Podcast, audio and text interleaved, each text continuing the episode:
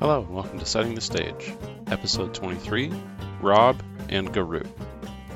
We are looking for more people to interview, so if you're a DM or you know a DM that might be interested in coming on the show, you can check out more about how to apply at www.gocorral.com slash sts.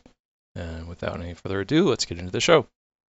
Uh, today I'm here with Rob from the Storyteller Conclave. We had uh, your your co-host Sara on the podcast a few episodes ago. That was episode 13. Mm-hmm. Um, so, hi Rob, welcome to the Hi. podcast. Uh, thank you. I'm I'm kind of happy to be here. Uh, I was Sara was really excited uh, when she did uh, uh, her interview with you, and uh, I got a chance to listen to it uh, just afterward, and it's been a little while and a couple of our own casts, so my brain is a little off on it, but uh, I'm excited actually to do this. It's it my campaign finally ended, so it's kind of nice. It, it gives me a little bit of a wrap up talking about it. Oh, cool. after all these Okay. years. Yeah, that's nice. Um, well, before we get into the campaign, I wanted to talk about like who you are outside of D and D, just so we get more more of that sense. So, who who is Rob? Wow, that's uh, a long question that starts in a lot of different directions. Um, I'll I'll kind of stick to storytelling. Uh, so I've been doing storytelling and in both, uh, and actually I never started with D and D, um, but I've been doing gaming and storytelling uh, probably since I was about seven years old. Mhm. Um, I wrote poetry. I've done some short stories. I've done LARPing. I've done tabletop gaming. Um, and it's just always been with me and i've always loved doing it there's just a i have a natural passion for it i did video production uh, for a number of years uh, and, Mhm. and left that field after doing uh, both linear and non-linear so i got to see the genesis of you know going from basically one inch and a half inch videotape and beta and all that stuff and got to see it go to digital uh, and all that change. And it always amazes me when people are like, "Oh yeah, I've got this new AI tool where I just put my clips in and click one button and it edits all all the bad stuff." And I shake my fist like an old man, uh, you know, after years of doing it by hand. But Mhm. uh, Yeah. I always have a cinematic mind in my head, and that's expressed through my gaming so much more. I've always lingered into that and really wanted to always try and express that with other people. So Yeah. Cool. Yeah, I've I've always felt like editing is the most fun part of a video project myself. So I don't know why you would try and take that away.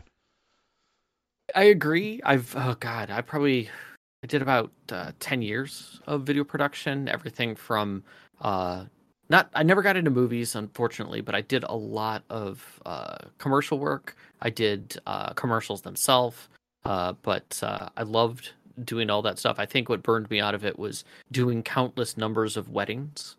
Uh, Oh and yeah. Yeah, making there's a lot of each one unique is hard because you end up going back to a lot of your same feelings Uh, but they're, they're not unique. they're not they're not and it, it burned me straight out of it enough that my wife and i decided we were because she helped me with them in, in in the end of our before we got married Mhm. uh, she was doing it with me and she was just like do you want to get married normally I'm like no i want nothing to do with that industry can we just like go somewhere and elope and so we ended up actually going to sandals which was even more hokey than anything else but yeah. they did an amazing job and we loved it so Okay. Yeah. Yeah, no, I've heard that about every every freelance videographer and photographer. What would you want to do for your career? Get out of weddings. yes yes so many so many times so many Yeah. times Um okay, cool, cool. Um what are you doing now? Oh wow, uh, a little far from that. So uh, I ended up getting into computers pretty heavily, and uh, both on the hardware side as well as on um, management. Uh, worked with uh, a, a company that did a lot of fulfillment for education. Did a lot of laptop initiatives with that, which got me into other things. I ended up getting into security. I ended up getting into forensics uh, which led me into working with some banks, which eventually led me into working for a company that I that I work for right now and have been for the last 15 years, uh, as of July, uh, where um, it is a I would say a tier one banking support company. We do both the core systems and uh, sub products uh, that banks use for banking, and I can say that probably one out of five transactions that happen in the United States go through one of our systems, whether it's a check or an ACH or something like that. It goes through one of our backbones. Um, Mhm. And uh, I personally work with uh, a development team, and I'm their QA engineer for the QA department, and I manage about mm, 60 servers and systems, virtual Wow. systems Okay. um, that I've got to maintain, as well as a, a lot of integration touch points from other development teams that reach into our system and our system reaches out to and keep those communication channels open. So I'm busy on a pretty regular nine to five basis, and sometimes much more than that, depending on the development cycle of the year. But right. uh, right. it keeps it keeps me uh, very very much locked into uh, IT and that side of the the house, which is is good because I end up using a lot of those same talents, you know, doing everything that I do creatively. So, Mhm. Yeah. which lends me to my podcast uh, that Sara and I do. And about four years ago, we were literally sitting down for tea and having this lengthy discussion about storytelling for like the third time. We were talking about something, and Sara's like, "We should really record these." and because somebody would want to listen to this and we were like really and and i come from you know we we both had done some production things so i said okay okay if we're gonna do this we've got to sit down and write like 25 episode ideas at the minimum like if we don't have that done we wrote like 40 in like three hours and we were like okay may- maybe we have something here Yeah. and so uh, we we got into it and just didn't stop. We never stopped through COVID. We uh, we figured it all out, and we actually went from working with a production firm here in Detroit uh, that was already doing podcasts to pulling it back to my house just before COVID started. Mhm. Uh, but we've we've been steadily doing it every every Wednesday night. We record live and uh, with very very very little editing, um, and it's been working really great, and we love it. And it's it's kind of our Wednesday night therapy. But Yeah. we've learned so much in the last four years, uh, more than we we I would say than even we learned in many ways at our tables. So it's been it's been really an amazing journey. Yeah, I feel like um, just talking about your writing is, or storytelling in general, is a very useful practice to figure out what you're doing and why you're making those choices. Yeah, yeah. Um, it's interesting to get the validation that either you're doing something right or to bounce something off of someone else who who hears it from a different direction and goes, eh, maybe that's not necessarily the thought that you're trying to get to. Um, because a lot of the instincts that we have come from previous systems that we worked with or tables that we had, and you get stuck in a lot of loops. And even uh, even the anxiety at the table after 20 years is still there if it's a new game or a new situation that you're trying to apply. And it's just nice to be able to to sit down and talk. And so every Wednesday we've been doing this, and we now have a nice Discord group that's really really supportive that does all kinds of crazy stuff. And so there's a lot of good conversation, and it's it's just been really fulfilling. We love it. Cool, cool. Um, well, let's let's get into the the D and D side of storytelling. Um, Okay. What got you started playing D and D or role playing games? So uh, I will say that it kind of started with um, I would say first edition, but really it was second edition that I made my first character when I Mhm. was I went over to my cousin's house, um, and they were they are of the prime age of D and D. They you know were they were raised on TSR and the novels and Dragonlance and all of that, and I was just was very young and wasn't into it yet. But I get over there and I see them making characters and rolling dice. I'm like, what's this? And so they start talking to me about it, and they made my first character. Um, and uh, we played like just this a little scenario, and I was enthralled by it. Flash forward probably three or four years, I was in middle school, and uh, on my way to middle school um, in the summertime, I could take my bike and I would ride past this little uh, news uh, magazine bookstore that was in the plaza, and it was very small. They had like a little candy counter right at the front door. Right across from it um, was role playing books that were stacked up there. And I would go in and I would see this book with this giant mech on the cover that said Robotech. And I was enthralled. I wanted to know, I wanted to play that, I wanted to figure out what was going on there because I hadn't even seen the anime at that point. I just saw a giant robot and missiles flying around him, and it looked awesome. And uh, had no idea that Palladium was a game about math and numbers. Um, Yes, And, much more than uh, a lot of other games. very much. Uh, but I bought it anyways. I saved up enough money as a as a kid and bought that book, and then proceeded to buy pretty much the entire Robotech catalog and play it with my friends. um, and I was a forever GM for them. Ran that like crazy. Um, eventually, I got uh, I started playing other people's D and D games and started to collect D and D books. Got my cousins D and D books after they were kind of like in college and done with things, and they were like, "Hey, do you want these?" And so I got all their second edition books uh, that came along with that, and uh, started running more games and got really excited about it. Got into uh, Vampire the Masquerade when it was when it took off. Played you know uh, Shadowrun, um, and got into LARPing for a while uh, with uh, a group here in Michigan for probably about five years. Um, so I I was role playing all through uh, the end of middle school and high school and beyond high school into college with people Yeah. and got to actually I was I play tested uh, four when it first was coming out uh, Oh, with some friends, and so that was kind of fun. Cool. That we we had the paper printout, you know, stacks that updated and changed, and it was it was crazy, but it was fun. Um, and uh, I for a while I stepped away from D and D and uh, fell in love with Seventh Sea, uh, John Wick's uh, work, Mhm. uh, first edition, and just I loved that world so so much. I still do. Still one of my favorite settings uh, and I played that for a number of years with uh, with my tables and ran all kinds of games in it. Uh, and then came back to my D and D game uh, after a number of years and uh, just finished it out. And what's funny is my very last episode or very last session and episode of my game, I didn't do D and D. I ran it in Blades in the Dark. Oh. So we literally had our had them all basically craft their characters as Blades in the Dark characters. We ran it as a kind of one shot to finish things off because I I wanted a different feeling at the end that D and D couldn't give me.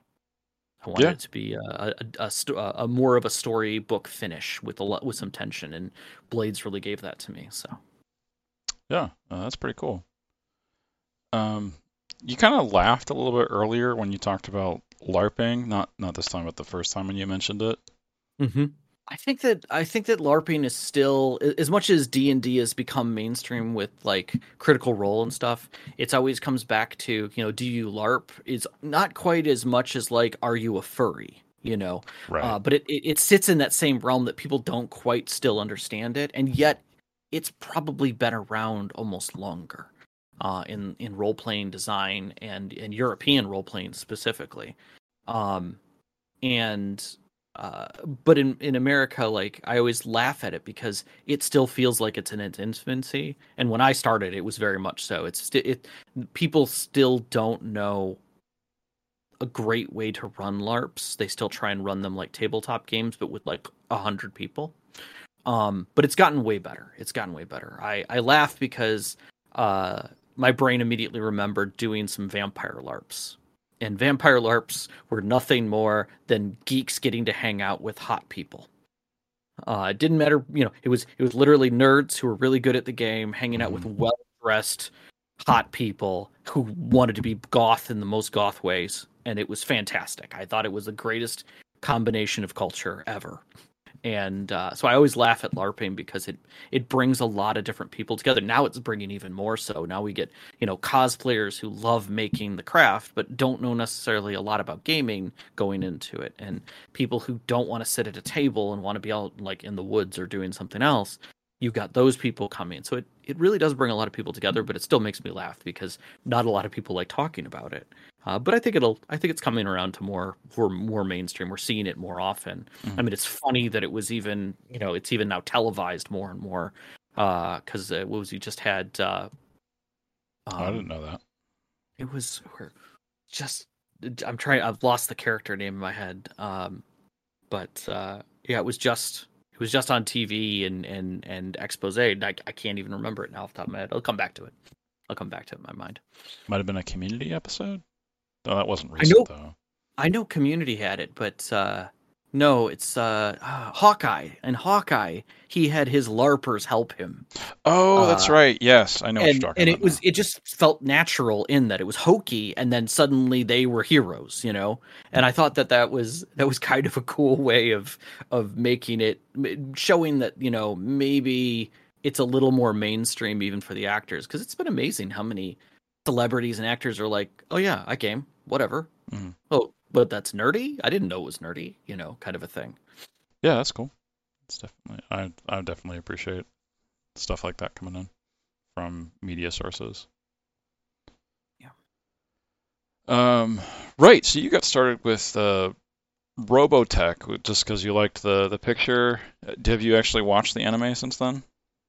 Unfortunately, yes. Um, I watched all of it. Um, Lynn Minmay is is a character stuck in my head, and there's certain songs that I will never, ever, ever forget, no matter how much I scrub my brain with other music. Um, but it did give me an appreciation, um, and it wasn't the first anime that I'd seen, but it did give me an appreciation for that cinematic look Mhm. of, of and then tying that to my game was great because I could talk about scenes cinematically. You know, I could have them completely wrapped in my head of how I wanted the scene to look and feel, uh, and and be able to try and express that with maps and and art and other things to my uh, players was all is. I mean, to this day is still a challenge because I, as a as someone who's done video production, like there's so much that gets strapped, you know, that I just want to put out in a storyboard so people can see it. And luckily, like we we we're getting to the point in technology where it's a lot easier than it was, but it's still challenging because I'm not an artist. I mean, I could edit, I can shoot things, but I can't draw. Like I've really tried hard. I can't. And uh but Yeah. this gives me an outlet for that. Like I can I can explain up a scene in amazing ways and and get that out and my players feel it and I love it. And like I love when they all click together and can feel the moment. It's great. I was just going to say I think for Robotech in particular like the system itself didn't detract from the thematic feeling of what it was. And there was a lot of reasons for it to detract. There's a lot of charts and tables and it it it was clunky to start with. Um not to say that Palladium isn't a, a system that should people should play, but I will say as a starter system it was not the best choice for me. Um looking back on it, and I would not put that pain on anyone else. Um Mhm. I did play TMNT uh as well and and got through a few other Palladium properties. I played Rifts for a while as well. Um but just nothing felt as cinematic as Robotech did for me. And actually, funny enough, I ran a one shot for some friends uh, not too long ago. We did uh, a, a the the book uh, adventure Ghost Ship, and uh, I hadn't ran it in probably 25 years. Oh, Uh, cool. but it still it still felt fun. It still felt fun. Yeah, I was I was looking it up to kind of get more info on it because I know some Palladium stuff, but I hadn't heard of Robotech. Apparently, Yeah. they came out with a sort of second edition for the sequel anime series that they did too. Yes, uh, there's actually quite a bit uh, Robotech has uh, property wise now that's out there, and I, I say property in, in, in its own brand. Uh, you can play it in Savage Worlds. There's a complete system there because they did Robotech and Rifts in Savage Worlds, and it it works really well. Um, I haven't played it yet, but I looked at the rules and how they had it laid out, and I like Savage Worlds. I think Savage Worlds is pretty good as a system. Um, but uh, I think it works exceptionally well for the uh, the more anime feel that gets lets characters be characters uh, instead of being classes. You know. Oh yeah. Well, you're not doing uh, you're not doing Robotech now. You're doing uh, D&D Fifth Edition. Is that all right? Correct. That's uh, well, uh, technically yes. We for the for the most part this this this the setting that uh, uh, that I had offered to talk about, which is my longest campaign that I have. Right. I don't right. think I'll ever top it. Is was D and D. Yes, that's right. You said you were finished, so yeah, not now, Yeah. but Yep. Uh, just literally last month. Uh, we started in uh, third edition. We played a little bit of fourth. We did character conversion to fourth, and, and I think we played for maybe a year, maybe a little bit more than that. Uh, and then there was a, a longer break, uh, and we picked up with fifth edition when everybody was like, "Hey, can we get back to this?" Mhm. Uh, and so I, I we ended up converting everybody over to fifth, uh, and and moving through it. And then again, the last session we did in Blades in the Dark just for for feeling. okay. So you weren't doing. Was it ten years of like actual play, or were the Yeah, so including the breaks? uh, if you include the breaks, it's 17 years. Woo! Um, okay. Yeah. If you don't include the breaks and you just say how many years did we play, we played for 10 years. We had 10 years worth of sessions. Yeah. All So right. some that is a some sessions were every other week. uh, early on, it was like we would play uh, every, I think about every other week, and then eventually it, it lingered out till we were playing about once a month, Mhm. uh, which is why it took a lot longer. So Oh, cool, cool. Um, well, yeah. Let Let's talk about the world. You said it's called the Garou. Is that right?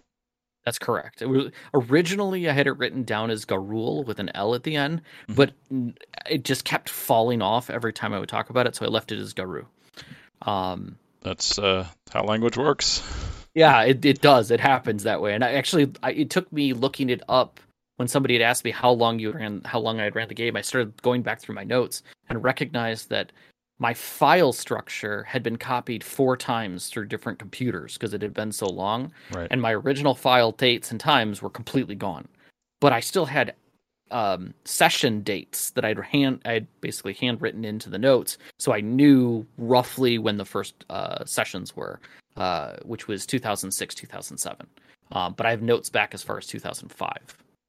Um, so yeah, it was interesting. Back then, I was writing Garul and everything. I'm like, oh wow, I really do only call it Garou now. That's funny. Um, but yeah, Garou started out as a really basic idea of I wanted. I I actually titled it uh, with a single phrase, and that was "Vanity of the Gods." um, and that kind of gave me a framework for how I wanted the story to feel, uh, going from beginning to end. Um, and I, I wanted Garou to feel weird, not like Cthulian, not like anything recognizable, but literally like it's normal, but just four degrees off. You know, Mhm. um, and the reason the the the way I kind of established it back then was that uh Garou is the thrown away world. It is the oubliette. It's the it's you know the rest of the tree of the universe dumps its trash into Garou, and that's what's there. And it created life, uh, and so the world, the the continent shape that I used was an apple, uh, because I felt that it was kind of like the seeds had fallen, and here's where it it grew that itself. And so I took like a sliced apple look at it, uh, and created this this world. Um, and I I did the one thing you're not supposed to do, and I can say this because it's 17 years old that I made that mistake then, and I'll never do it again necessarily. And that is, I told my players they could play whatever they wanted, without without any basic limitation. Like, hey, if you want to make a character or you want to grab a character from another game that you never got to finish, go ahead, let's do this thing. And uh, it actually worked out amazingly well. I had one player who was from uh, uh, Forgotten Realms. Effectively, he Mhm. was a Hel- Helrulian wizard. Um, Uh, apprentice. Hyrulean? Yes. Is that? Uh, uh, I'm confusing that with Zelda. Yeah, so they were the um uh so you had the red wizards uh had originally kind of did the terrible things that they did. They had a progenitor uh race uh that created the Helrulian uh magic uh ma- magicians uh I Okay. guess you could say community Okay. and everything was magical. There was nothing that wasn't magical, and it was all high magic. So like, no matter what you did, magic was involved, and that's what he wanted. He wanted this wizard who was basically bathed in magic all day long, as even as an apprentice uh, to a wizard, uh, and just felt that it was normal. Um, and so I had him as one character. I had another character who actually had come from a whole nother uh, game that uh, Sara had actually run even more decades prior in high school, and said uh, uh, and said that she hadn't really got to explore this character, and I want. sh- She's like, I want to pull it through, and I'm like, okay. And so I went after finding this out. I went to Sara and I was like, tell me more about this world. And this is before Sara and I were really friends. This is when we like our inception of our friendship. Uh, and so I got a little bit of, of what that world was like, and I was like, okay, so this is like a, a broken world of war, uh, with like this destroyer god, uh, who, uh, who isn't there for destruction, but is there to basically level the playing field back to normal, so that creation can come back around, and and do what it needs to do. So destruction is a necessary thing, Mhm. uh, and there's undead all over the place and that upsets the balance of things. I was like, okay, okay. I so you're a, like a warrior cleric, and they're like, yeah, yeah, yeah. And I'm like, okay, okay, I like that. And then uh, my other characters, I had a, a person who wanted to play an orc, and I said, okay. And he's like, well, what are the orcs like in your world? And I'm like, my orcs are noble, are are noble.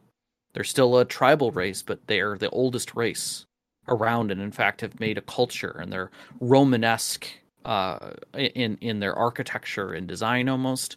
Uh, very strong, but they've they've built themselves into a nobility class that basically like their aspiring moment is to walk is to if you want to be a great orc, you will ride out as a basically like a knight and go to someone else and become their the head of their guard or the head of their their army uh, and take up their arms and be the best knight that you can be for them. It's a very noble effort. So when in the past people would see an orc on horseback in armor, they would all just, you know, stare in awe uh, because they knew what was coming through was was wonderful. You mm-hmm. know, almost like a chivalrous uh, look at uh, of, of, England, uh, but with a little bit more truth to it because they were so old. And one of the the founding things was that the orcs in my world had when when they left their um, very well protected um, mountain range. There was a single pass that got them out of it that uh-huh. they had built uh, a wall there. Uh, when they went out into the world, they discovered the other races and basically helped them with their strength and said, you know, we can show you things that you can't do and we can physically do things you can't do. Let's work together. Um, and that changed fundamentally how they looked at things. Um, he's like, I love that. I love all of that. I want to be a fighter. I want to be I want to become a knight. And I'm like, fantastic, we'll do that. Uh, my other character came to me, uh, who's my wife, uh, and said, uh, "Hey, I want to be a cool elf, but I want to be like, I want to be a sneaky daughter of a king."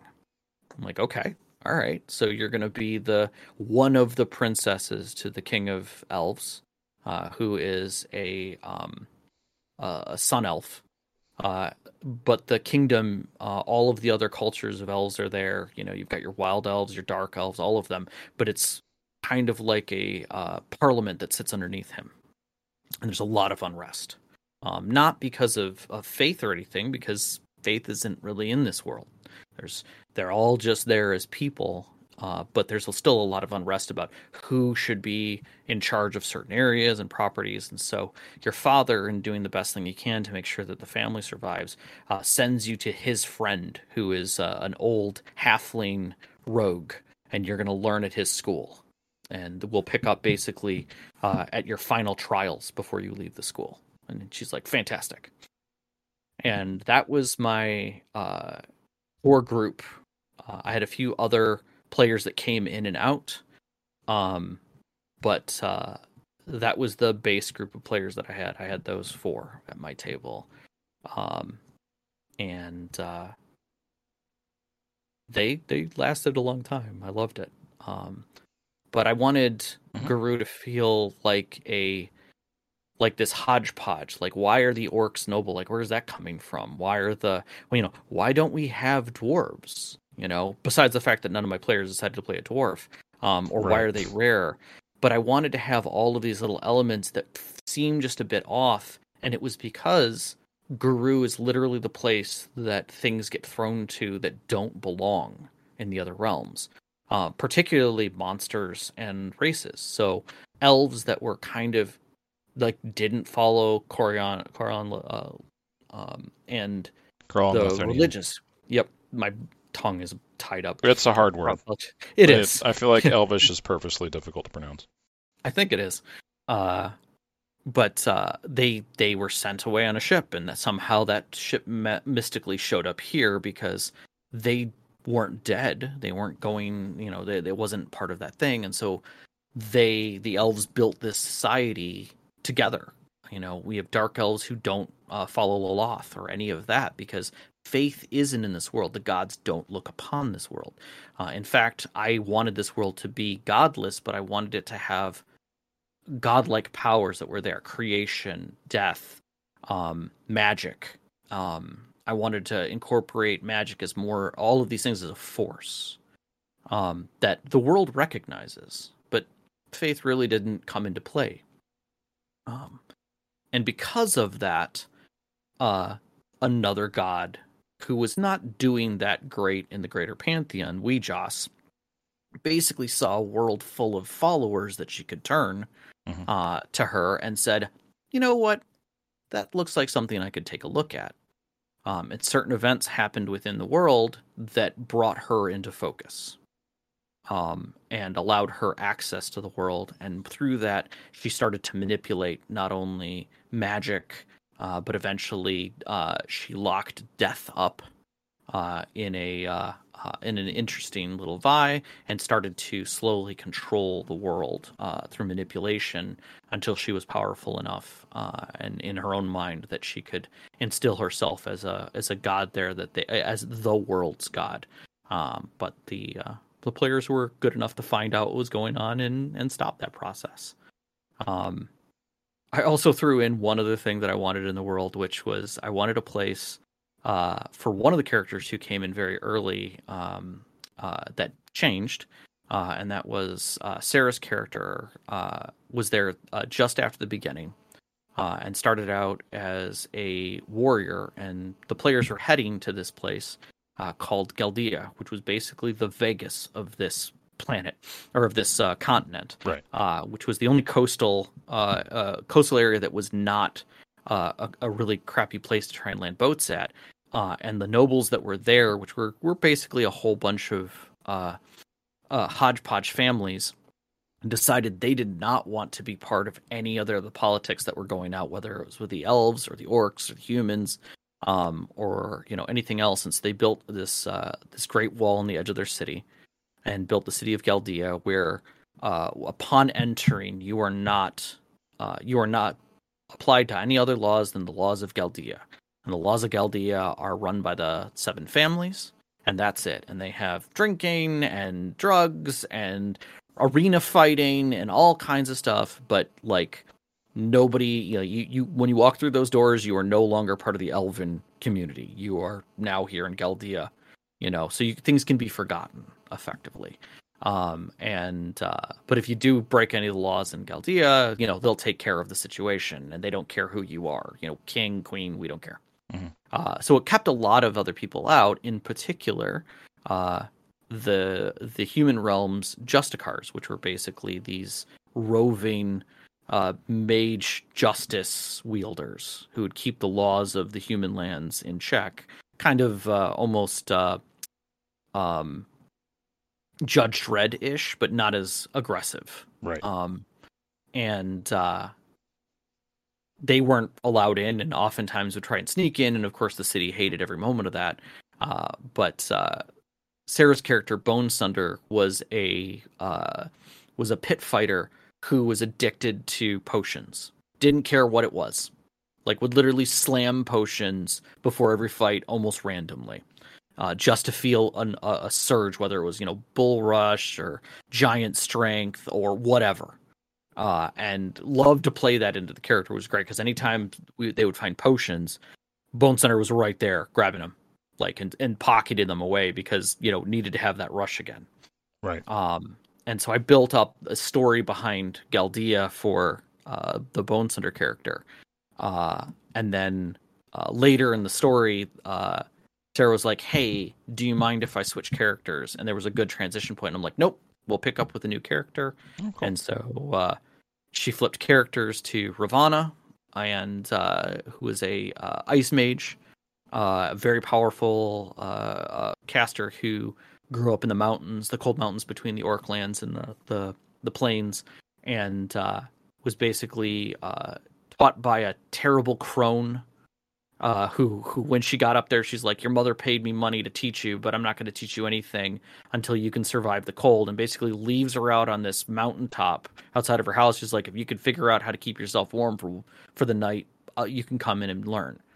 And uh, so she, Very hag like. yeah, yeah, and she did, and she survived it, and learned that you know, you know, magic is something that can keep you uh, alive, but also is something that you can use for to make sure that you stay powerful, because power is all that you need to stay alive, and that carried with Ravana for a very long time within the story.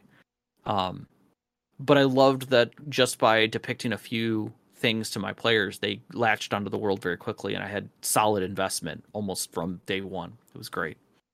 Um, but I wanted the I had the orcs in my head as the group of orcs that the Red Wizards had basically uh, teleported away. There was this giant orc force that uh, was invading from the north, and Red Wizards basically one powerful Red Wizard in a single something had just teleported them all away, and nobody knows where they went. And I had them land in Garou, right, and and created that whole race. Um, in the case of uh, the uh, um, other two who had came from other worlds, uh, that gave me a direct tie for uh, my uh, Hyrulean wizard uh, because he could already sense that things were different here. Oh. Monsters weren't the same. Uh, early on, they met a, a conversational beholder who would just happen to have shown up there.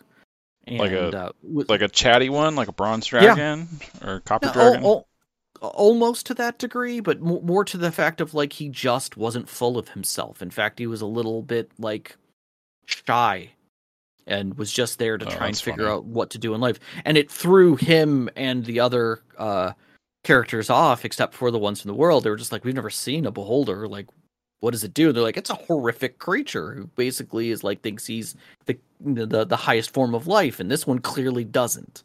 And the point is, again, he was something that was an oddity and was sent here. And so uh, that became a reoccurring theme uh, that I just kept in the background that the players slowly attached to as they, they found the story and found that you know they couldn't necessarily take their their past knowledge as, as players uh, from meta into the game, which no one really did. Uh, but at the same time, the few players who had those pre, pre uh, precognitions in their mind were like, "Oh, this is weird, but I like it. You know, it's it's something. It, it keeps me on my toes, and uh, and so it it progressed. Um, so that's kind of Garou in uh, in an overarching sense, without getting deeper into the story. And obviously, you know, 17 years of story is a lot of story. Yeah, yeah. Well, uh, yeah, one of the questions I usually ask is what the the world is like physically. Um, it sounds like you have more of a where do the characters fit into the story um, focus on it, and not so much a physical aspect to it. Mm-hmm. But maybe you still have an answer there. I do. Um, I think as as the story progressed, I built more. I filled in more of the blank spots that I had in the world. Mhm. Um, I did have it as a very much a, a a rough sketch. I really didn't even have a lot of cities laid out. I only had locations that were necessary. I stuck to the the premise that players only see as far as their as their view allows them to see. Uh-huh. So they knew about the mountains. They didn't necessarily know what cities were there until they started going there. Right. Um, so I had like the capital of the humans, which was uh, Eversun. I had, you know, where I had Duncan's school and what was around Duncan's school. I had a couple of of the Justicar towers, where the Justicars basically uh, house themselves and teleport to and from, uh, and what was in them, what was keeping the the rules in check. Um, and uh, I had the mountains uh, that surrounded the orc lands and what the orc lands were like. I had the elven forest and the great uh, the great tree there that is their capital. I had Galdea, uh, but it really wasn't until the players started moving through the world that I started creating the Great Plains. That the um, that the halfling uh, merchants and entertainers crossed since they were like the communicational hub people of the land. Uh, I needed something that they would run across and, and feel comfortable working with, and that was the I had halfling basically troubadours, uh, and uh, families that traveled in you know Vardos across the land, uh, bringing goods from all over the place. Um, I had uh, gnomes in the south who had built uh, Plunkerton, which was a, a grand clockwork city, um, and had uh, uh, their their challenge for uh, kingship was uh, every uh, so many years based upon the, the great clock uh, that was in town. Uh, the kingship would be decided by a council of masters mm. and a a grand creation. So somebody would create something for the city. Uh, and in the betterment of the city, and then they the masters would look on it and say, "Yes, this is the greatest invention. You shall be the next king to bring us further forward." And I wanted the gnomes to feel that way, to be this this this race that like that, and it played out pretty well. Yeah, that's that's pretty cool. Um, well, I really like the idea of like a, a city's government being dictated by a sort of a machine, but not quite. It's just like a, a schedule, but mm. it's not yeah, as predictable the, as a year. Yeah, exactly. The uh, the the heart of it all for Galdea that I did as the story progressed, um, the players came back to it. Um, in the grander scheme of things, they came back to it after it, it had fallen uh, and they got to see some of the inner workings and actually try and see that deep within the heart of uh, of the city was the truth, and that was that the king had made a deal with goblins that had lived under the city and had no home.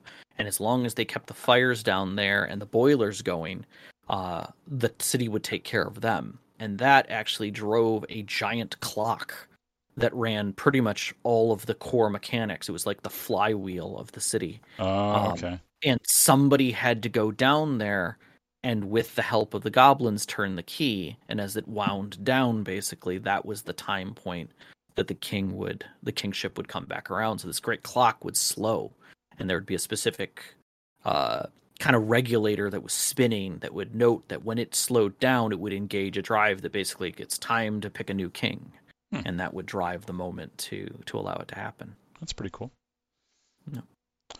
Um, so if you had like an immortal king, they might want to like get down there and wind the clock more in secret.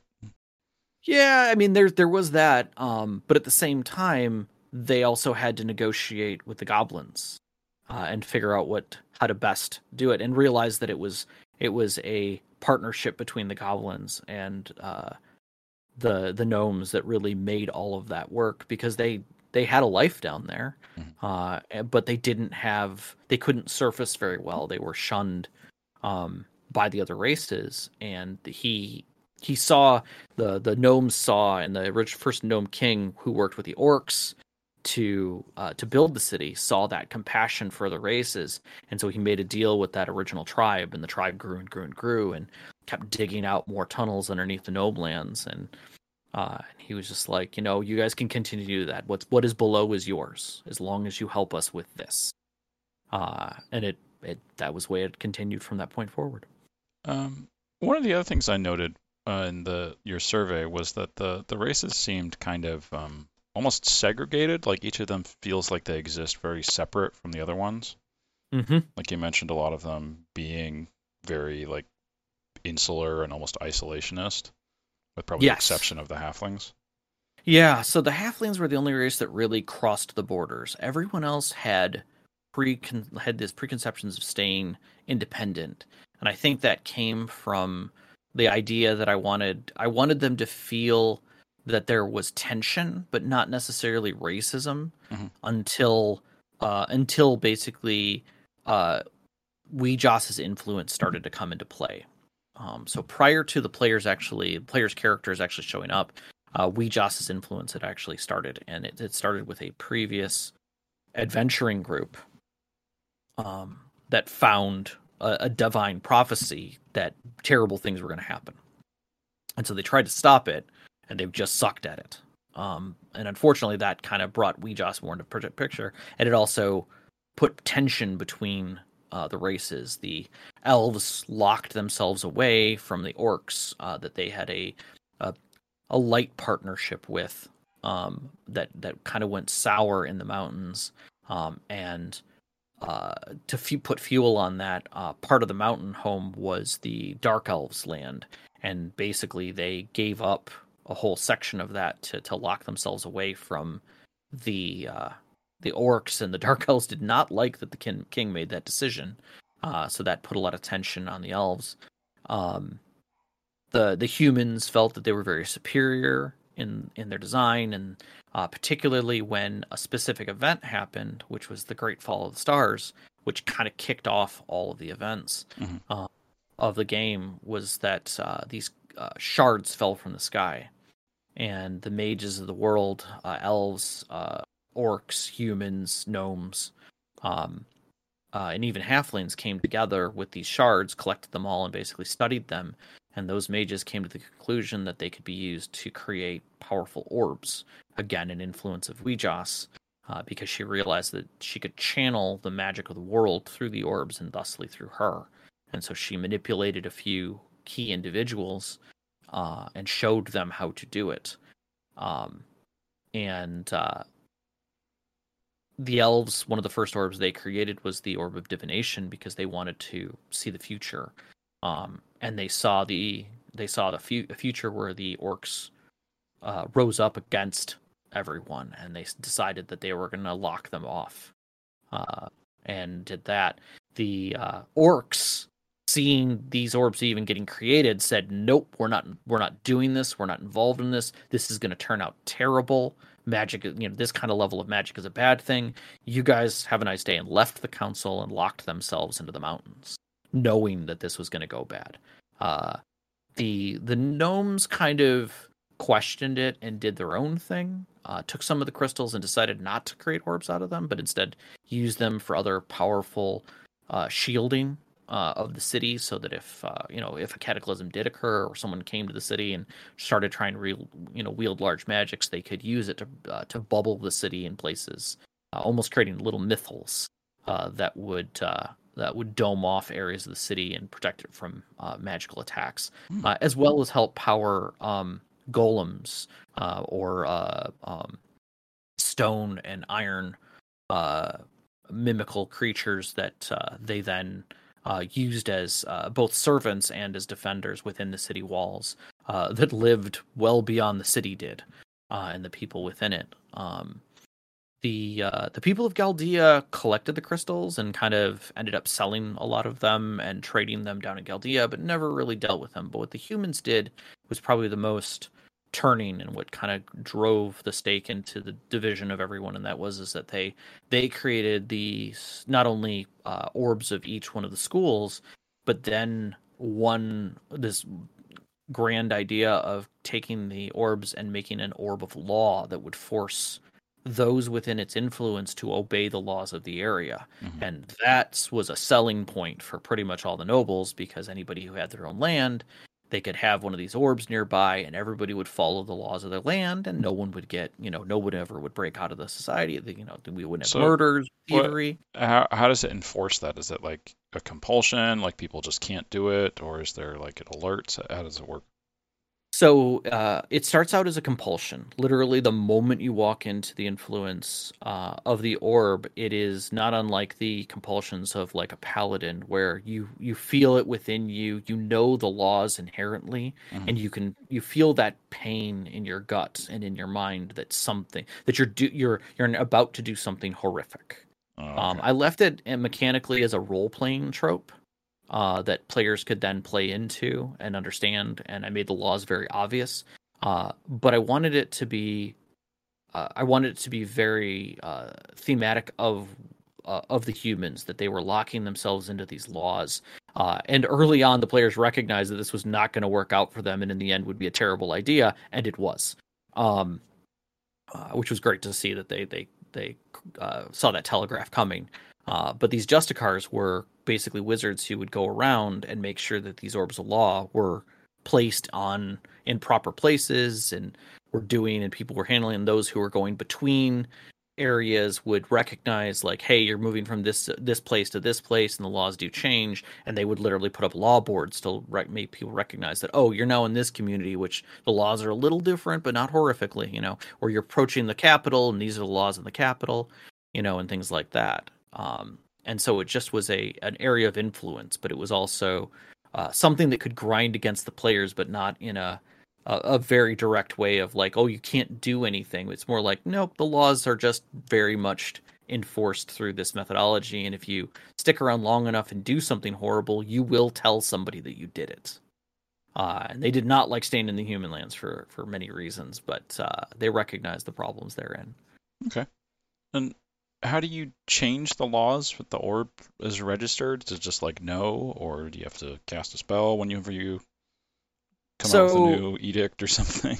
Well, that was the key of the Justicars. So the Justicars would be kind of like the go between the orbs of law and those who were ruling.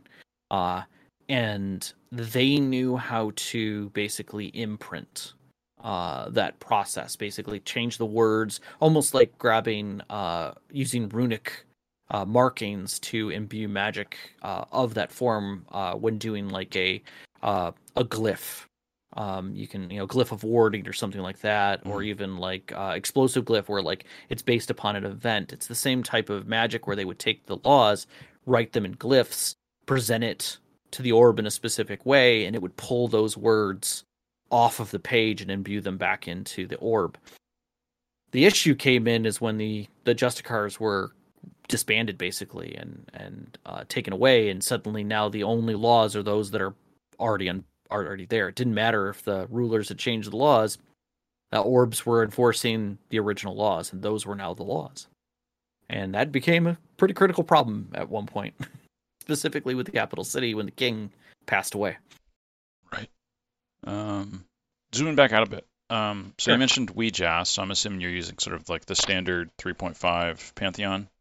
Yes, yeah. Originally, it was the I wanted a Pantheon that was very recognizable um, so that players could uh, could rec- could see the the as I pulled names, they were like, "Oh, Wee Jas, I remember Wee Jas." Okay, but I don't know the you know I don't know the details. But uh, I wanted Wee Jas to be I she she sat in a position for me um, that wasn't super high in the pantheon. She was you know fighting Boccob, you know, kind of respected, but at the same time, you know, was this seductress, slightly like uh, almost snide kind of god. Like mm-hmm. she was, she didn't quite have enough power ever, uh, but always you know thought of herself very highly. And I'm like, I, I I can stand behind this character as being very villainous. And her idea that this world only mattered to her as a stepping stone to kind of a get back at Boccob and b have more followers and a base that she could have control over um, at a world scale was just was too much. It was too much of a cherry to not take, uh, uh, and and steal. So uh, that's why I kind of chose her because I wanted something that was uh, that was enticing and that was recognizable. I had this clean image of how she would present herself to the players and how she could easily manipulate people um, because she'd been doing it for so long, uh, and that this world was just ripe for the taking. Okay, that fits pretty well with what I consider to be part of Wee Jas. Okay, so you, you described like the law orbs. Um, what mm-hmm. what other type of orbs are there? So when the orbs were crafted by the the Mage Council, mostly the humans, um, they made one for every one of the schools of magic that was mm-hmm. out there. So you had abjuration, conjuration, necromancy, um, uh, illusion, um, and they did this basically at the behest, you know, hiddenly uh, from uh, because uh, she wanted to have it be a channel for her. So whenever anybody cast that magic specifically around one of those orbs or through those orbs, it would be enhanced because it was coming from her. Uh, so she would steal a little bit of her god energy, if you will, and imbue it into Garou. But at the same time, everything was going across her AT and T telephone lines effectively, uh-huh. and changing the the ley lines and map of Garou's magic. And uh, though it was very powerful and very very much something that those uh, that those uh, greater mages wanted. Um, and wanted to be able to use, it was very destructive to the world because again, every single time it was being used, it was like they were worshiping her in a different way uh, and getting tied closer and closer to her. So as the players came across these orbs, they there there was always the the enticement that they wanted to use them, and I never had to tell them that. It was always something that they were they were very interested in because I basically set up a rule very simply that the if you use a particular magic around, like for instance, abjuration, um, around it, it would enhance the spells uh, by tenfold. Uh, so if it was range or power or damage or whatever, you just take that. I would just take whatever they rolled and take the situation and expand it by 10. Uh, in one case, uh, one of the players had the Orb of Destruction uh, and uh, was dealing with a whole large uh, orc army that was about to come through from from a portal Uh, we had a, a, relatively bad orc who was following Wee Jas and uh, uh, getting magical items, and he was going to go back to the orc lands and reclaim his place among them and get on the council. And so he's being fed a lot of lies from her and given a lot of power. Uh, and so he amassed this this subset of orc army uh, that were all outside of the wall uh, and some within. Mm-hmm. and the group was fighting them, and this uh, cleric of destruction is like, I have the ability to do this, and so did a uh, effectively like a, a, power. I think it was power word death, power power word death, or power word kill, and it it went a hundred times over. And she was like, destroy these enemy orcs and so it shot through the portal and killed all of the orcs on the other side as well, like in this mass destruction. And uh, the player was like, "Oh crap!" Like that's that was way more than I wanted to do, and recognized that that portal was maybe not to where she thought it was. The the player didn't. The Crowley was uh, her character. He saw a glimpse of perhaps his old world on the other side, Ooh. and that maybe the destruction and this undead army might have been a little bit his fault. If this was looking the way he thinks it was, and it was a bit of the past. Yeah, that so is that, interesting. Like, yeah, I like that. Yeah, and uh, so I, I, I wanted it to make it so that the transition between when Crowley left to this world, that it wasn't just a transition of moving from one world to another, but also moving through time. Since Garou sits outside of time, it really doesn't. It, it's completely weird in where it sits, uh, and time is one of those things that it's weird about. Uh, so it, it literally sits outside of time, uh, and so uh, Crowley, uh, this character's uh, this player player's character, touched an old part of their world and actually triggered events, perhaps. Uh, but we I, I left that gray and let their narration decide it and how they played it out, and it was they they definitely played into it through for the rest of the game. It was fantastic. That is cool. Yeah, but uh, as I moved from three to uh, four into five, uh, it actually got easier for me to to to list out because the players always kind of had a hard time wrapping their head around. like we've had these orbs and we've we've used them before and had them seen or like can you just give us the mechanics so we can understand it? And I went like, yep, under fifth edition, it's really easy. when you use one of the orbs, you roll a rand, you roll a a d6, and it either enlarges the spell, it uh, empowers the spell, and I just used the the sorcery abilities uh, um, and just increase the the scale of it. Uh, so basically, it was like wild magic almost, mm-hmm. Uh, is how I ended up doing it in, in fifth, and it was neat to watch them understand like oh wow so it is chaotic. I'm like oh yeah very much so. But it is going to do something great and of, of what you do. It'll never not do the thing you want it to do but it will do that in a way that you're not expecting. Yes. Um and they got to see that through all of them including the the orb of divination which was an amazing scene that they they really got to play through so yeah that, that's a pretty simple way of showing off how you enhance magic i like that um Man, you've already gone through so so much. I, um, there's a lot. yeah. Do you went over like uh, different regions, races, mm-hmm. gods a little bit, like the particular things about your campaign? Uh, mm-hmm. I guess. Do you want to talk more about your campaign? I mean, I can get a little more detail. I might spur some other questions for you. Um, so the campaign started effectively in 2006 with everybody kind of pulling their characters together. I think it actually started at the beginning of 2007 formally. Um, but literally I don't have the dates right, and I'd have to like I I there like I don't even have references that go back that far, unfortunately. Mm. Um, and in that was basically I called that story one, and that was kind of them getting together and figuring out what was going on with, with the world, uh, and meeting up. Um, and uh, story one encompassed uh, learning who they were, learning how they fit in the world, um, kind of mapping out some of the places, and honestly getting them invested with the people of the world uh, because I had fully expected that by story three, the wrap up section of the story, I was going to kill a lot of those people. I was basically just going to give them a reason to want to go after Wee Jas. Um, and so I had it in my head I was going to give them a bunch of people that they loved, and then I was going to take those people from them in a very destructive way. Uh, and uh, that was going to be a hard move, and it was going to literally change the face of the world. Um, so story one opened with that kind of discovery. Story two was where they understood that the orbs were not something healthy, that it was bad, and that Wee Jas was involved. That she was her uh, insertion into the world was uh, getting worse, uh, and that the that the villains that they were seeing were literally henchmen, uh, and that there was something greater going on underneath that. Um, and at the end of uh, at the end of story the onset of story two, I should say, I actually read them the opening that I had written for story three, uh, which was a foretelling. Uh, and I read it to the players, not the characters. Um, and they got to see how I was going to open story three, which was vastly different. It was in a desert. There are no deserts that they knew about. Um, there was a boy's. It was a boy's birthday, and he was being given a lamp of all things.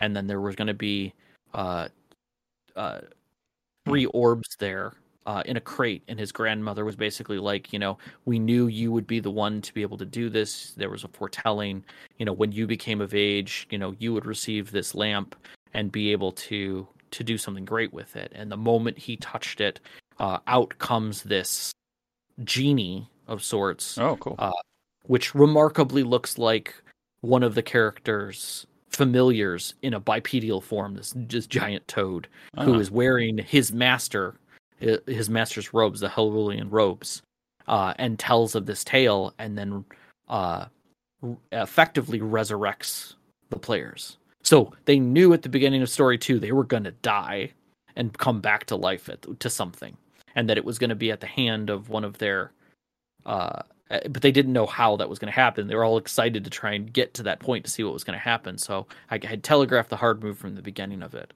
Um, sadly, I didn't get through all the steps that I wanted to in story two before uh, we had uh, we stopped playing for a while, and I ended up having to take a break, and the players did too. Mhm. Uh, and the break got extended uh, pretty critically. Um, there were some surgeries. My wife had cancer. Oh, We sorry. were- She she she she's recovered. She's five years now out of it. Uh, but after the end of that, um, or near the end of that, uh, was when my players were like, "We really need to get back to this game." And I'm like, "You're you're not doing this just because, you know, I." I they're like, "No, we want to know what the hell happens in the story. Get your shit together. I don't care. We don't care. We'll redo the game. Whatever needs to happen. We want the story to go forward." And I said, "Okay, well, I'm not doing third or fourth edition. Can we try fifth? And they're like, "Yeah, like this D and D Beyond thing's a thing. Let's do this." Yeah. and so so I paid for D and D Beyond at that time, and we loaded. Actually, I didn't. Sara, I used Sara's initially. I had my campaign in Sara's D and D Beyond account, and then I switched it over to my own uh, to control. Uh, and we played, and we ended up playing through COVID. Uh, and I basically ended. I started with the end of story two, and and we ended up moving into story three. Um, so basically, at the end of story two, uh, the players are uh, at the uh, the the turning of the king in uh, Plunkerton, uh, the gnome city, Mhm. and uh, there's an attack from kobolds who are uh, who steal one of the orbs uh, that are Of in, course. that's in the city of Plunkerton. Um, but they're like assassins. They're crazy, and they're like, where you know how are there kobold assassins? They're like, we've seen some crazy stuff in this world. Let's hunt them down. And so they end up going after them. Um, and did exactly what I expected. They they they pulled off. They let them get away, and were like, "We'll handle it. You know, we, we can find these guys. It's we can track this magic. It's not going to be that big of a deal. You know, um, let's let's handle it tomorrow."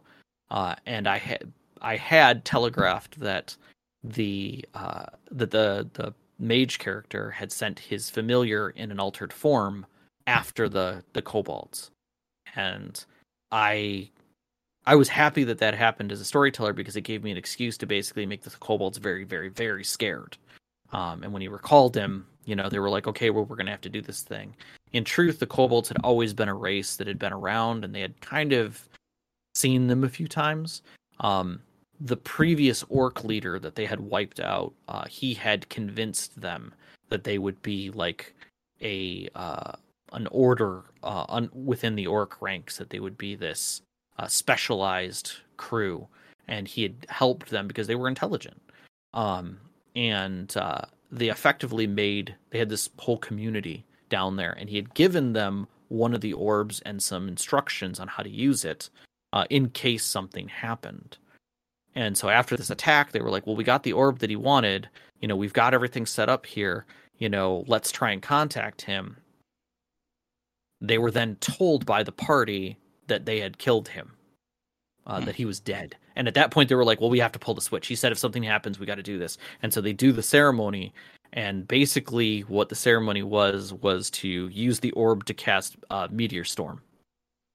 Uh, and they Oh, didn't understand. They didn't understand magic, and so it cast it at effectively ten times stronger than it should have been, at a much larger scale, and it effectively created mass destruction on that side of the continent.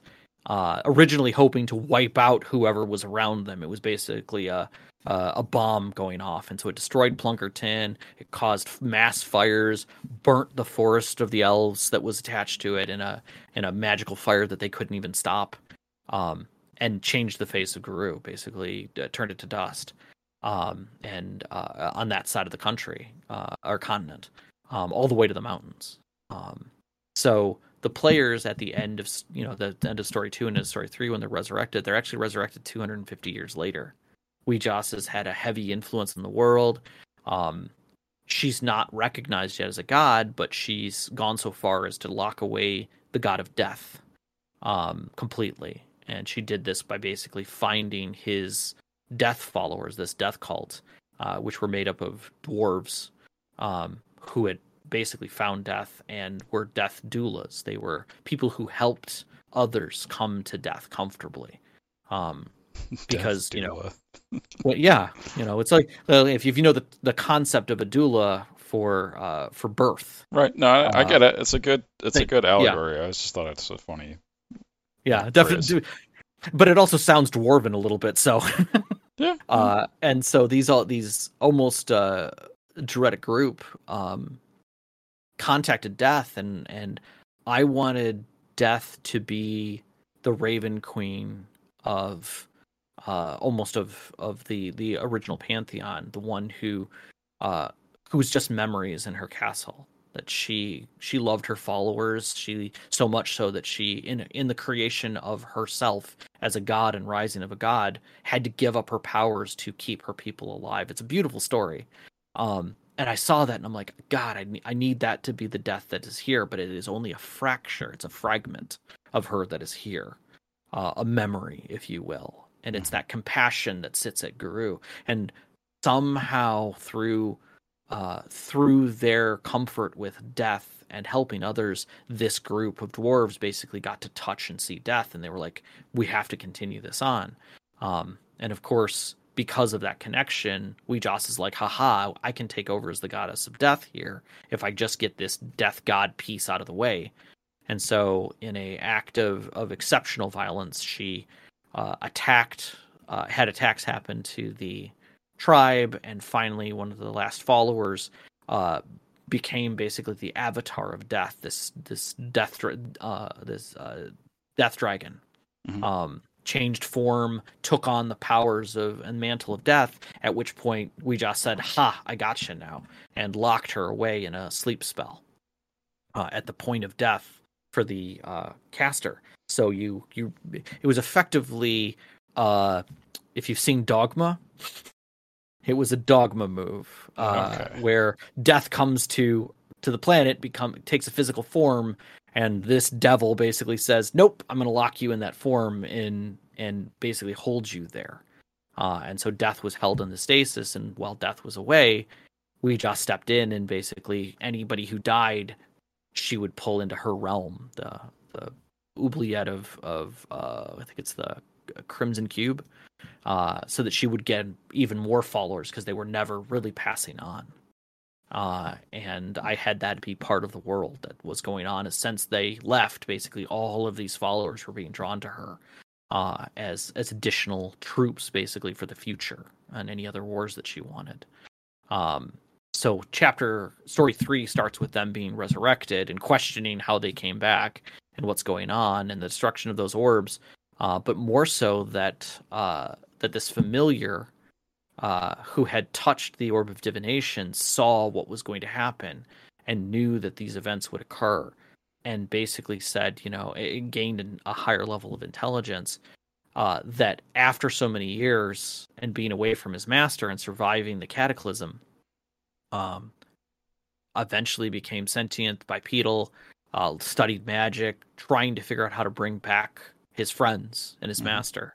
And 250 years later, he got all the pieces right, wrote a fake prophecy that people would follow, and made a deal with Wee Jas to get enough power uh, to be able to bring them back, uh, only to be locked up himself uh, by Wee Jas and watching over this undead dragon uh, that was the that was death itself.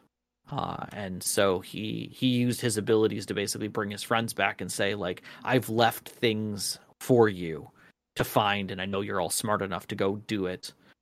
Stop her, destroy the orbs, and uh, so they wake up in this tent at this kid's birthday, basically Mhm. and uh, he has no idea what's going on. They have no idea what's going on, and uh, it basically opens there. And so the final story is them figuring out what had happened in the last 250 years, kind of coming to terms with everyone they know virtually being gone, and finding echoes of them or memories of them or some of their relics and things uh, in other places. Uh, but at the same time, knowing the truth of what's really happening and uh, using this like hidden uh, steps that were left by uh, the familiar uh, uh, funny enough, um, that led them back to him uh, and the truth of what was going on, and building armies and rebuilding the communities behind them, the elves, the orcs, everything. Uh, so, you know, each one of the characters had something to do that was meaningful to them in the final end of the story. I had uh, the uh, the daughter of the king return to the Elven lands and see that everything had burned uh, in a in a basically a civil war that broke out during the cataclysm because they they thought they saw an opportunity to seize power, Mhm. um, and she knew her family died there, and so she returned and kind of retook the throne, but at the same time said, "We're stopping this. We're not doing this anymore. I'm breaking the crown and giving you all equal power." Uh, for those elves that are left, and we're all going to rebuild this together.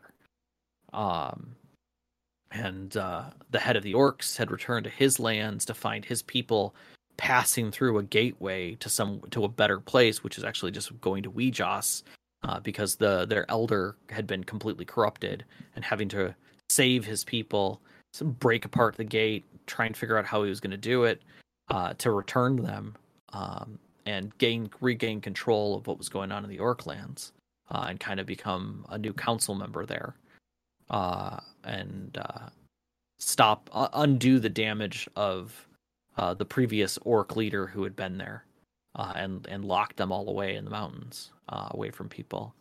Um, I had the uh, had Crowley, the the cleric of destruction, uh, basically has followers when she comes back or when he comes back, uh, and has to deal with the fact that he's he's kind of being called the god of destruction for what he had done, but he doesn't want that. Uh, he doesn't want to be that. Like that's that's not a, a healthy thing, and so he has to kind of come to terms with it that he's what he wants to be and what he needs to be, and at the same time uh, use his abilities for better, for for balance rather than destruction.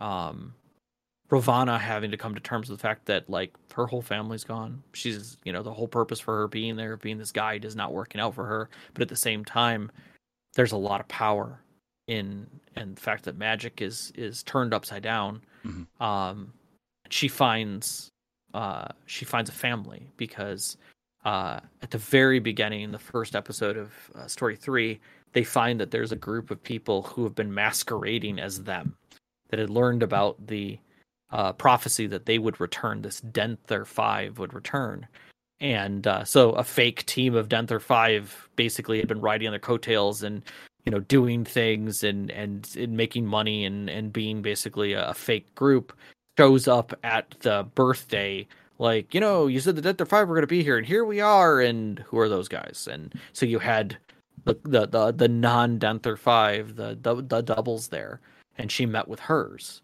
uh, who has been masquerading as Ravana for years, and in fact found love and a child. Uh, and so she ends up in a city, uh, or in this this mountain town, and has a little girl run up to her and call her mommy. and she doesn't know how to take it.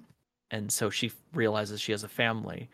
And he, obviously, the, the gentleman who's there recognizes that she's not the same person, even though they hadn't seen her for years, this, this fake Ravana, but recognizes that there's something. And she ends up building a life uh, as the story goes on with, with them and finding that that little girl is exceptionally powerful and tied to magic directly uh, and wonders whether or not she's a key to the world being calm again and, and magic returning the way it should because she's the first wild sorcerer that can use the old magic mm. and that's not tied to Wee Jas. And so she's she's thrown between teaching her magic and keeping her from what's going on so that she doesn't get hurt, uh, rebinding her to the world. So yeah, it's it was a lot of tying of the characters, but I mean, you do it for 10 years eventually you figure out everybody's weakness as players and their characters and you you throw it all together. And uh, it was fun. It's fun right to the to the very very end of of seeing how things turn because they did make it all the way to to see uh, the the undead dragon and uh, free it uh, effectively releasing it from its bonds uh, and allowing the the original caster to die and for death to form and fight back Wee Jas easily.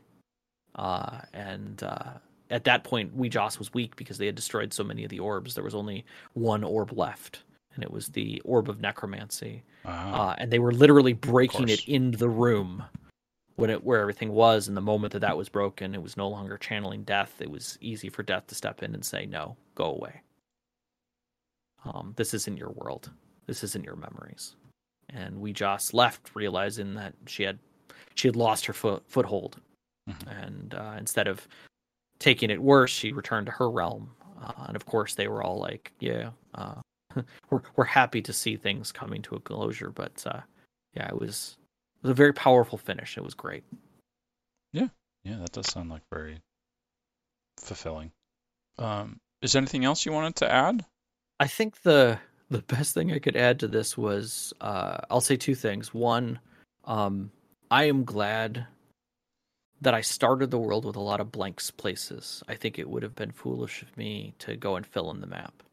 And I mm-hmm. didn't do it intentionally uh, when I started the world. I, I started the world and, and the campaign with single lines. I wanted Garou to feel weird, just a little off center, enough that it made players who had known D&D and had known the monster manual and had played in games feel that something wasn't right. But it wasn't so far off that they were like questioning that I was fudging rolls or something like that. Mm. Um, that it was all it was all just narrative shift. Like like the best one that I can say is like a beholder being unsure of itself and kind of chatty and glad to meet people, you know. That doesn't seem normal, right? right? Um, orcs being noble, you know, being being like a, a chivalrous knight. Where where does that come from, right? Um, all of that type of thing. I wanted to just feel a little bit off, and then as far as the the plot itself, I I wanted vanity to be the vanity of the god to be front and center. I wanted them to feel that this was all done through vanity of them just no understanding and I think I achieved both of those exceptionally well. And by keeping those blank places, it made it much easier later on down the line to feel comfortable with filling it in with whatever the players thought should be there mm-hmm. or yeah. talked about being there. And I I think in world building that's one of the best things you can do regardless of the size and scale. I love that there are new systems out there right now that encourage right from day one like here's the map. You tell me what's in this city. Who runs this district you know um, or things like that so that the players have their investment the like before dice hit the table. Like you're not building it with by telling them who an npc is and then wondering if they're attaching to that person or not. They're they're already attached. They know the baker's name because they told you the baker's name you know? Um and I, I, I think that was one of the greatest things that I that I did in this that made it really feel great all the way to the end. Um, there were tons of times when I second guessed myself, uh, especially with the world, uh, that I that I felt like I screwed up and I had to rewrite sections. Um, and in through my notes, looking back at them, I, I laugh because there are whole parts that I read out of the past stories from story one and story two that are just whole sections of stuff that I never used, the players never knew about, and that I just threw out completely because they it wasn't relevant. And I had to remember that's okay. Just just toss it. If you've talked about it to your players, it goes in bold print. And that's that's a fact. Mm-hmm. But if it's if it's something that's that you've stood in the shower and thought about, put it in italics, set it to the side. Maybe they'll find it, maybe they won't. You know, don't get rid of it because it may not be a terrible idea. I loved building the world. I loved having my players discover the world, and I feel I felt kind of honored by the end that it had gone as long as it did.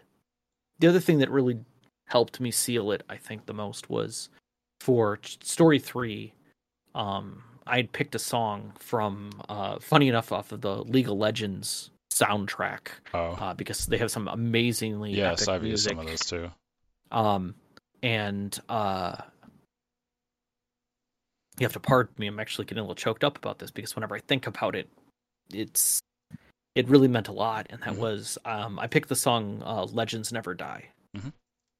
and I would listen to it pretty much like a day or two before every time I ran a story, um, so that I would get into the mind frame of my players, of how I wanted them to feel. Yeah.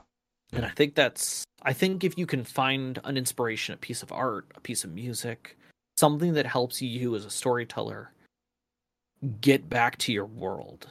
And like I uh, one of the people that we had interviewed on our podcast used the term the metal. Like if you can find the metal of your world, like what makes your world amazing to you as a storyteller Mhm. and then you can bind like wrap a rubber band around that and stick to it something like a song or a piece of art or something and you can look at it even if your players never see it and sometimes it's better that they don't because you have to kind of then tell them about that and just push through that feeling to them every time you run a session if you can just get another piece of it out there by the end they're bathing in it. And that's that's one of the greatest things you can do i think. And that's i feel like i did it and i love it. Yeah, cool. Yeah, that that type of emotional storytelling is, um, it can feel very strong. Yeah. Yeah. Uh, anything else, or are you all- you all set? no i think i think the only thing i will say is is that i am glad i ended it not in d&d and that i ended it in blades in the dark are you familiar with blades Yes, yes, I played Blades. Um, I'm thinking of doing a Forged in the Dark for my next um, my next campaign. Yeah, I I actually was totally unfamiliar till this last year uh, about Blades in the Dark. Like people had talked about it around me. I'd played other uh, Powered by the Apocalypse games that kind of feel like it, um, but until I actually got a chance to to play around with the rules and look at it, I was like, I I don't know if it'll work. And then I saw some amazing playthroughs. I saw some uh, some people talk about it in a, a totally different light, and it felt like it was the the perfect thing I needed. And I wanted my players were dying to get out of combat. They were 10th level. It was balance at that point is exceptionally challenging to Mhm. try and make Yeah. uh, feel right. And I did not want the final fight with the boss to feel like a slog fest. I didn't want a I didn't want things to feel sloggy and then a single flubbed roll or overpowered roll to to change everything and make it feel like crap. I wanted them to feel stressed, but they were still big damn heroes. And and and professionals at what they did. And Blades really does that. Blades takes away the the concept uh especially if you play with just the base design of it. Um that concept that you're going to fail. And the answer is you're not going to fail because you're you're a legend at what you do. You're going to do something else to make sure it happens. It may hurt you, it may hurt a friend. Mhm. You know, that that concept of push really latched onto me. Yeah. And it it took one I, all I had to do for them for the last session was um explain the rules for about 5 minutes we ended up starting with a side scenario that one of the players actually had asked to do, which was they wanted to go back to find the final orb, um, and uh, or the second to last orb, so they could get rid of it. Of. And so they they did a a side kind of a side quest to go get it, which was at the site of the meteor, the, where the meteor storm launched from, and they found the kobolds, uh, and this old oak tree that had corruption in it, uh, and uh, that's where the orb was the orb was hidden. And so they did the whole thing through using the Blades in the Dark rules of getting it out of there, and it was beautiful. They fell right into place. The narration from them came out smooth. I, and again, because Blades plays the way it does, really, I'm not. All I'm doing is a little bit of narration, and I'm letting them let the cards fall where they do. Um, and once they saw that the final fight, it was like, okay, how are you guys going to do this? So like, you know, we know it's we know it's in this hidden chamber because we got some information about that from somebody else. So let's teleport near the top of the chamber, and we'll we'll come in from the top, and they won't, you know, the cultists won't know that we're there, and we'll be able to sneak down and unlock the dragon and and get out of there. And the first roll, that initial engagement roll, they flubbed. and so the teleport failed. I said, "You tell me how the teleport fails and how you recover." And they're like, and literally the one character was just like, instead of teleporting the top, we actually teleport ten feet underneath that, so we're falling. We're in free fall. Ooh. And I went, "I love it."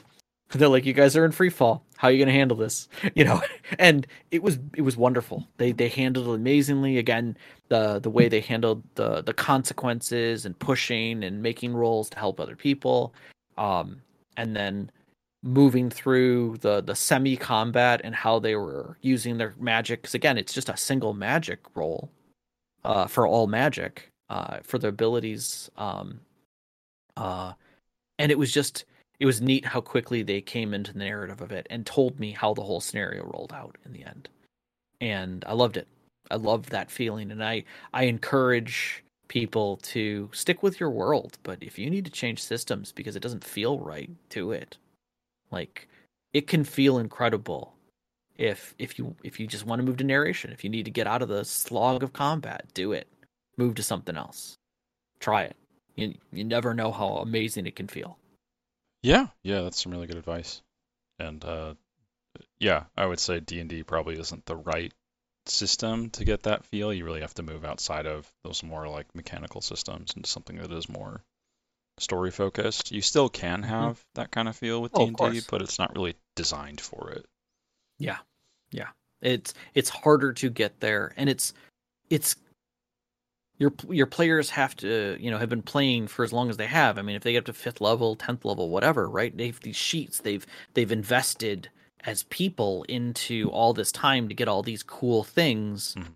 You almost don't want to take those cool things away from them Right. you know and by giving them what you know four rounds of combat at most that took that takes you know two hours to get through it doesn't feel like a reward at that point for all that effort